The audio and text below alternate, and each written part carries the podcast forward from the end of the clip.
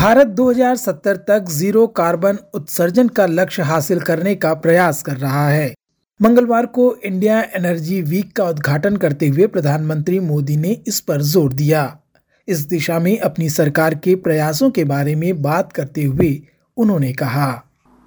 विश्व में भारत का कार्बन एमिशन शेयर सिर्फ़ फोर परसेंट है।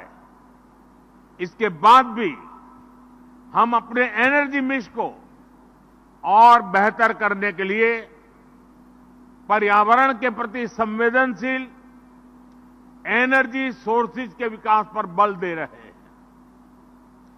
2070 तक हम नेट ज़ीरो एमिशन का लक्ष्य हासिल करना चाहते हैं।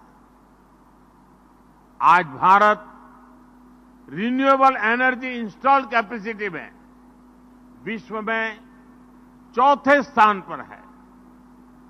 हमारी इंस्टॉल इलेक्ट्रिसिटी कैपेसिटी इसका 40 परसेंट हिस्सा नॉन फोसिल फ्यूल सोर्सेज से आता है। सौर ऊर्जा की वकालत करते हुए प्रधानमंत्री मोदी ने कहा कि भारत में यह एक आंदोलन का रूप ले रहा है। बीते एक दशक में भारत की सोलर एनर्जी इंस्टॉल कैपेसिटी 20 गुना से ज़्यादा बढ़ी है। सौर ऊर्जा से जुड़ने का अभियान भारत में जन आंदोलन बन रहा है। कुछ दिन पहले ही भारत में एक और बड़े मिशन की शुरुआत हुई है।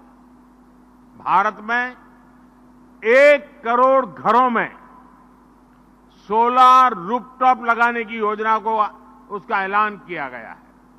इससे हमारे एक करोड़ परिवार ऊर्जा के क्षेत्र में आत्मनिर्भर होंगे।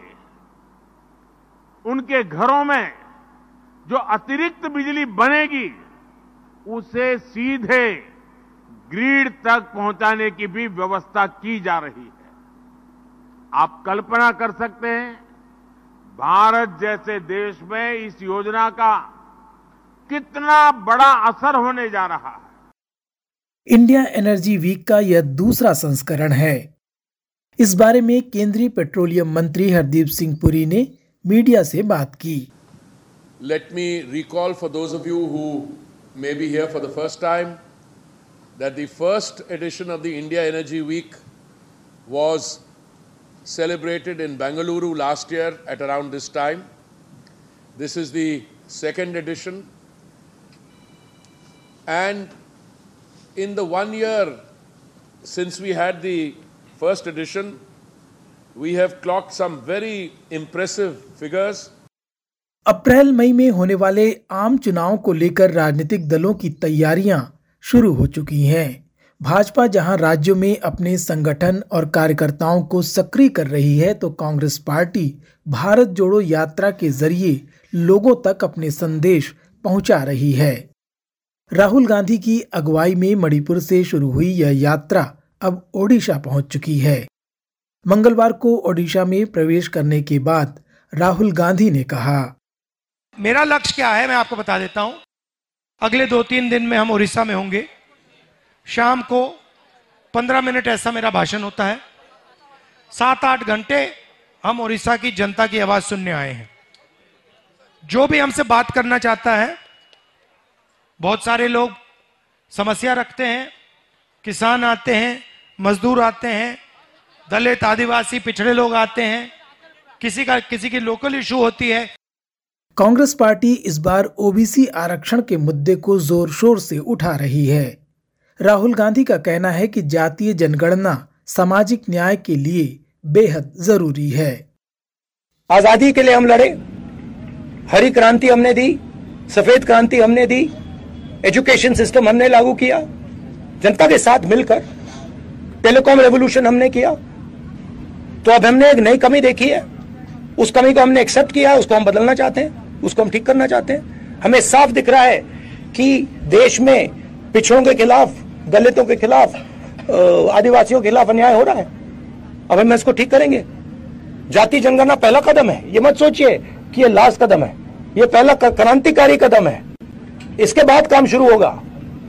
इस कदम से देश को पता लग जाएगा किसकी कितनी आबादी है, गिनती हो जाएगी। जैसे मैंने कहा, देश का एक्सरे हो जाएगा। सबको पता लग जाएगा ओबीसी को पता लग जाएगा कि भैया मीडिया में तो हमारा कोई आदमी नहीं है।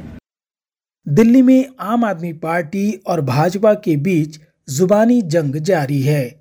मुख्यमंत्री अरविंद केजरीवाल को भ्रष्टाचार में लिप्त बताते हुए भाजपा लगातार उन पर हमला बोल रही है। इधर मंगलवार को प्रवर्तन निदेशालय यानी ईडी ने आप नेताओं के यहाँ छापेमारी की। इसमें अरविंद केजरीवाल के निजी सहायक भी शामिल हैं। आम आदमी पार्टी के नेता जैस्मिन शाह ने ईडी की कार्रवाई पर सवाल उठाया।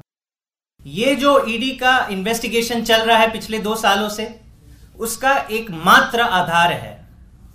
उसका आधार है कि कुछ लोग जिनको पहले आरोपी बनाया गया था और वो फिर सरकारी गवाह मतलब गवर्नमेंट अप्रूवर्स बन गए थे, उनके स्टेटमेंट्स के आधार पर यह पूरा केस खड़ा हुआ है।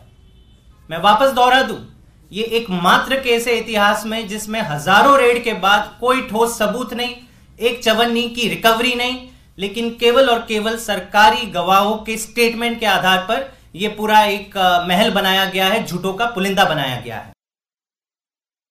और चलते चलते चर्चा कर्नाटक सरकार की, जिसने केंद्र पर आर्थिक अत्याचार का आरोप लगाया है।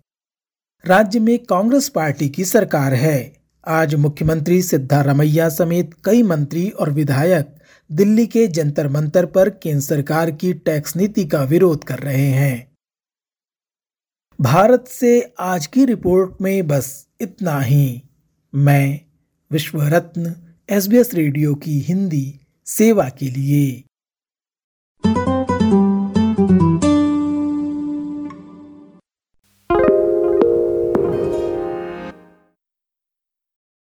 Why do people want to be at work? To feel heard, appreciated, part of something, and to know there's a career path for everyone. Inclusive workplaces are linked to increased innovation, productivity, and employee satisfaction. Make your organisation a place where people want to be. For inclusion and diversity training, visit inclusion program.com.au.